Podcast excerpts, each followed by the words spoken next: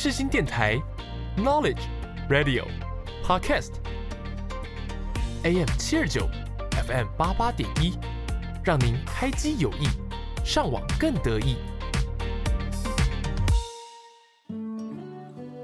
不管是什么时候，追剧总是放松力最好的一种，又或是到不同的艺术展沉淀生活的杂质。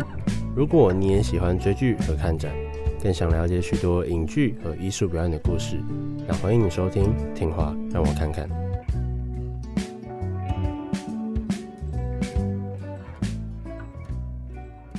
您现在所收听的节目是下午一点半的《听话让我看看》，本集将为大家介绍的电影是《蓝色恐惧》（Perfect Blue）。三二一。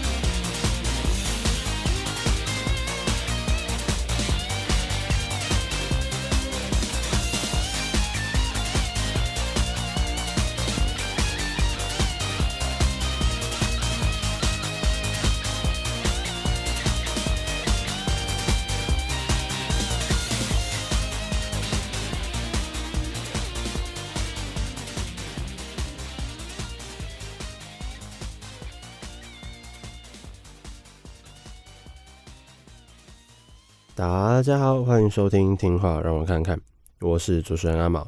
现在是录音时间，十月十号的下午三点十六分。今天呢，要跟大家介绍电影，是我自己认为是听众朋友一定曾经听过的一部知名动画电影。没错，正是开头讲到的《蓝色恐惧》（Perfecto Blue）。那为什么今天要来介绍这一部呢？因为今天正好是这一部。电影享誉名声，甚至可以说是从此改变电影界的导演金敏先生的生日纪念日哦。所以想为各位介绍一下金敏导演的处女作，一上映就震惊世界，甚至改变了动画界的未来。到底这个改变日本动画电影的男人和蓝色恐惧到底在演什么？都让我介绍给你听吧。但在进入下个单元之前，我们同样来欣赏一下蓝色恐惧中的这首 Season 吧。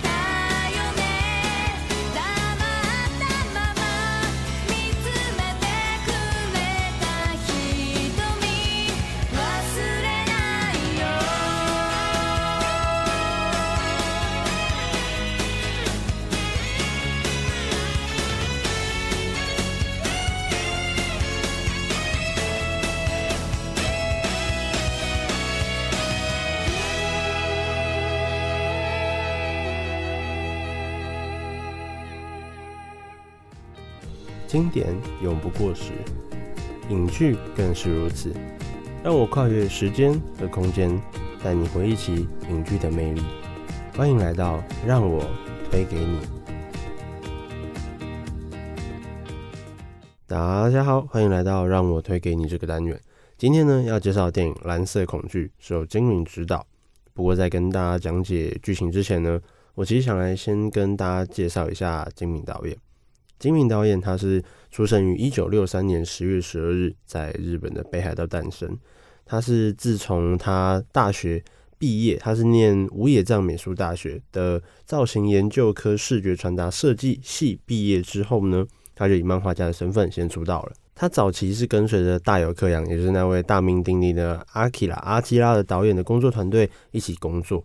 他后来呢，在参与了多部的动画作品之后，他就决定他不想要再跟呃原来团队一起做，他就想要自己开始指导自己的电影。所以《蓝色恐惧》呢，正是金敏的第一部作品。而这部作品呢，它是一种极为写实的惊悚风格，但是又结合了日本偶像的题材。但是它其中的内容又准确的传达了角色的情感，甚至反映了人们内心的醒思。所以其实之后几部金敏导演的电影也都是如此，里面不乏具有个性鲜明，但是贴近现实生活的人物，关于角色的精神层面的探讨跟描写，甚至在虚实也就是梦境和现实之间的暧昧关系，这些元素都让金敏导演在国际间受到许多的赞誉。但非常可惜的是，金敏导演在二零一零年的五月，他就确认罹患了胰脏癌，最终在八月二十四号的凌晨离世，享年四十六岁。金敏导演带我们在他的作品里跳跃于现实与虚幻之间，如果没有他的话，其实不知道现在的。动画作品到底会演变得如何？我们愿他能够继续在天上创作喜欢的作品。那跟大家介绍完金敏导演之后呢，我们终于要来说说关于《蓝色恐惧》的剧情了。剧情是讲述着我们的女主角雾月未麻是流行音乐团体的 CHUM 中的成员之一，但是在公司的决策之下呢，未麻他决定告别了偶像身份，转往演员发展。但他却感觉内心有个声音一直在拒绝自己的选择，而未麻的一些歌迷也同时在反对这个决定。随着越来越多电视剧的演出，未麻却觉得自己的头脑越来越奇怪。仿佛有另外一个自己正在形成。这时，他身边的工作人员竟也一个一个接连被杀。在面对社会压力和疑云之际，未麻也对自己的身份感到越来越混乱。以上呢，就是《蓝色恐惧》的剧情。那老实说，其实《蓝色恐惧》对我来说是一部我少数能够一看再看、看超过一遍两遍的电影，因为真的太悬了。各种精妙的转场，人物穿梭于虚实之间，角色生动的刻画。到底魏玛口中呢喃的“你是谁”，是在询问自己的角色身份，或者其实他同时也在询问观众的身份？这种让人脑中一直摸不清现实的种种手法，非常的让我着迷。身为观众的我们，很清楚魏玛的处境，要从偶像转型成演员，就是对于自己身份最外显的不确定性。大家也知道，如果自己很喜欢的一个偶像或者是唱跳歌手，他如果要进行一些呃跑道上面的转型的时候，他就会面临一些可能像是工作啊一些不上面的不顺遂之类的吧。那在电影里面呢，他对于自己的这一个选择，他因为他是听从所谓就是经纪公司他的要求嘛，所以他就也也只能这个样子。所以他其实心里就想说。究竟他是否要违抗经纪公司的安排？要坚持自己最初的梦想？因为其实未麻呢，他最初的梦想其实就是上来东京，然后成为一个偶像，就是他的梦想。还是呢，他应该要试试看成为更有未来的演员？这种对于未来不安的纠结，我相信是每一个人都会遇到的难关。想当然，最后未麻肯定是会遵循公司的安排。刚转型的人，起初吼，大家也知道，一定不会马上就在新行业上面大放异彩。所以，魏麻刚接到工作所饰演的角色台词，就仅仅的只有一句，也就是刚呃前面有提到他一直在呢喃那一句“你是谁”这一句台词。但是，呃，在他正式的要在转型的那个跑道上的时候，在他毕业之后的原本的偶像团体，也就是前面有提到的那个 CHUM。许久不见的伙伴们呢，他们从三人团体少了一个未麻，变成两人团体之后，出了新歌，然后他们呢就以那首新歌，就是顺利的登上了日本音乐排行榜的第八十三名，就是这直接突破了他们三人创团以来的记录。就是虽然表面上的未麻他不以为意，就电影有一幕其实呃背后呃如果把空间分成 A 跟 B 的话。A 就是魏麻所处的那个区块，呃，算是那个空间的前半部。B 块呢，就是后面的那个原本的团员，还有其他一些人，他们正在庆，他们正在庆祝着，说：“哎、现在哥哇登上了八十三名，那样子很开心。”但是前面的魏麻虽然表面正在微笑，但我相信，其实他心里就是觉得说：“为什么？到底为什么？为什么是我我在的时候都没有，但是我一离开，他们就可以登上那个音乐排行榜呢？”就是他表现的不以为意。但是他同时又很替伙伴们开心，我觉得不管是谁在这种情况下，就是你都会开始想说，这是不是我的问题啊？为什么自己在的时候没办法，然后我一离开就就破纪录嘞？所以我觉得他是这里就是他对于自己身份上面的第二层不确定，而接下来呢，第三层呢，就是因为当时网际网络刚起步的年代。大家多了一种方式，能够了解自己喜欢的人事物，就你可以诶、打打网址嘛，就是其实现在网际网络大家也知道非常方便。而就是如此，有一位痴迷于魏麻的保安，以魏麻的名义在网络上创立了一个网站，叫做魏麻的布屋。它其实就是翻，就原本是日文嘛，翻中就是魏麻的房间。那里面的内容呢，其实就像日记一样，每天都在记录着魏麻的生活。包括魏玛他买了什么，魏玛他发生什么事情，他的工作内容，他的心情，全部都被记载在上面，甚至真实到连魏麻本人在第一次看到那个网站的时候的第一则日记都不以为意，觉得哎、好像蛮有趣的。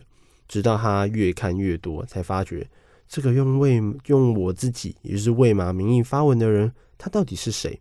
为什么可以这么清楚知道我的消息？他到底是谁？这就是他对于自身身份开始不确定的最主要因素。那接下来身边其实不断有人惨遭毒手，也就让魏麻他的精神崩溃。我们后来得知，魏麻就是在更新魏麻房间的那个人，和杀害那些让魏麻在演员职务上做出牺牲的，不管是编剧啊、摄影师，还有公司的社长啊，其实那些都是痴迷魏麻的保安所做的。但他最后。自己也惨遭毒手，而最大的凶手其实就是魏麻的经纪人刘美。而说到为什么刘美要做这些事情呢？其实就是我们可以从刘美跟社长对话中得知，刘美过去也曾经是偶像，但是她却失败了，所以才会以现在的身份，又是经纪人，继续待在演艺圈里面。而身为魏麻的经纪人和前辈，他开始将一部分的自己投射在了魏麻的身上。也就是曾经是偶像的那一部分，他不支持魏玛的转型，也不忍心看见魏玛在演戏之路上受尽屈辱，演出强奸戏又拍了裸体写真，都让刘美开始认为那个魏玛正在摧毁他心中的偶像。于是呢，刘美便想杀害魏玛，也就是诞生出了另外一种人格。电影里面其实很有趣的地方是，前面有说到魏麻的转型是转型成演员，而那个演员他所演的那部剧，同时也是在讲着所谓的双重人格这件事情。里面也有说到说，他因为太过的那个剧里面的剧情啦，就是说到说，呃，太倾慕某人，所以把自己。其中就是有一个人格是把他转换成某人，然后认为他应该要怎么样，然后所以他会做这些事情，所以把其他人都把他杀掉了。这就是类似像这样的剧情，就非常刚好对应到了魏麻跟刘美的状况。所以前面刚刚有说到刘美就想杀害、摧毁他想象偶像的魏麻嘛。那电影最后呢，魏麻其实经历了这些事情之后，他的精神已经崩溃了，所以魏麻以为他自己。被刘美载回家之后，他心里就觉得说：“哦，有刘美这样的经纪人真好啊，可以这样子舒舒服服的过。”但是接下来呢，他就是做着平常他在房间里面会做的事情，也是喂鱼。但是其实前面我们就知道，就电影的前半部，我们就知道说，魏麻的鱼不知道为什么全部都已经死光了，就他们全部都翻肚，然后漂在水里面这样子。然后，可是他却反射性的觉得说。就是他还是要喂鱼，但是他喂鱼的过程中发现，哎、这个我的鱼不是都不是都死掉了吗？为什么为什么他们现在还活着？然后接下来他就环顾四周之后发现，哎、这里不是我的家，为什么跟我家这么这这么像？对，他就是其实魏麻呢，他就是被留美带到了跟自己的家布置的一模一样的留美家。接下来呢，在留美发觉说，哎、欸，魏麻其实也知道说这里不是他家之后，魏麻就是他，他就是想知道说，哎、这里是哪里嘛？然后接下来留美就穿着一身很像那种，可能是他以前的偶像装吧，然后就出来，然后手上。拿着一把雨伞，就想要用那一把雨伞直接刺死魏麻，然后接下来就展开了一连串的那种逃亡，就追来追去的，整个在路上啊跑啊跳啊这些的，然后哦那段真的看得非常刺激，但是最后呢，在魏麻跑到呃类似那种呃其实就是橱窗啦，橱窗前面，然后他们撞破橱窗之后，然后那时候魏麻就直接把刘美的假发把它扯掉。那我觉得可能假发对于留美，在留美的那一个人格要成要成为他想象中魏麻的那个偶像的时候，他可能假发是对他一个很重要的类似像精神象征的那种呃作用的物品。所以魏麻在把留美的假发整个扯掉之后，然后留美就整个人呆滞，然后开始发疯。其实他就是为了要找找回他的那一顶假发，所以他就往已经。破掉的橱窗玻璃上面，整个趴下去，所以他的身体就被那个破掉橱窗整个整个刺伤，然后他就不动了。但是接下来我们就看到那个画面，我觉得那画面画面其实蛮精妙的地方，就是我们可以看得到，呃，被因为他是整个人就想象想象是玻璃是在下面，然后他整个人这样趴上去的那种概念，然后下面有碎掉玻璃，就营造出其实。那个留美的人，留美的人，他的身份在那个破碎的玻璃前面，可能就是同样也映照出他破裂的那个人格，而这一点算是蛮精妙的。接着呢，他就起身之后，留美起身之后，他就有点那种。发疯大笑似的，直接往后面退，然后就快要就已经退到马路中间，然后迎面就是要驶来一辆大卡车。这时候，因为我们魏麻心肠非常好，还是决定冲过去把那个柳美推一把。然后他们两个最后就是两个人流血，然后倒在路上，被就是刚提到那个大卡车两个司机。报警啊，叫救护车这样子，他们才捡回一命。后续呢，我们就得知，在演员之路成功的马美，她回到了精神病院探望柳美，并在电影的结尾向我们说了句“我才是真的哦”，然后电影就结束了。说实在话，我每一次回想最后的那一句“我才是真的哦”，就全身起鸡皮疙瘩，不跟各位听众开玩笑。我每一次看。不管是第一次、第二次、第三次，甚至更多次之后，我每一次最后一句话，我都觉得听完都起鸡皮疙瘩。因为真的，我们就是陷入了金敏导演的层层手法之中，不断想要了解关于魏麻的身份。最后呢，就是魏麻自己跟我们说，那个他才是真的。但最后的他，真的是真的魏麻吗？有点绕口，所以他其实不禁让人就是背后有点凉凉的感觉。我觉得本部电影呢，不论凶手到底是谁，真正的重点或许是关于魏麻内心的挣扎和蜕变才对。而为什么蓝色恐惧的片名叫 Perfecto Blue，或许是因为在日文里的 blue 的发音有幻觉的意思。如果你把它摆在日文的鱼尾，也有假装自己是什么的样子。同理，所以 Perfecto Blue 我们就可以把它当成做装成完美自己的样子。所以呢，我觉得或许。同样取名如此精巧，就是这个原因吧。所以呢，接下来想要在今天的结尾，同样也是配上蓝色恐惧中的音乐，Cherish these memories。还想送给各位听众今敏导演的一句话：今敏导演说着，我要怀着对世上所有美好事物的谢意，放下我的笔了，先走一步了。就是这一句话。那希望大家喜欢今天介绍的电影哦。那感谢大家今天的收听，我是阿毛。如果你喜欢本节目的话，欢迎到 IG 搜寻听话，让我看看，或输入 LetMeCC 零二零都可以找到哦。如果想收听过去的集数，也可以在 Sound、Spotify、Apple Podcast 或是世新电台官网收听到哦。那谢谢大家，下礼拜我们同一时间再见面喽，拜拜。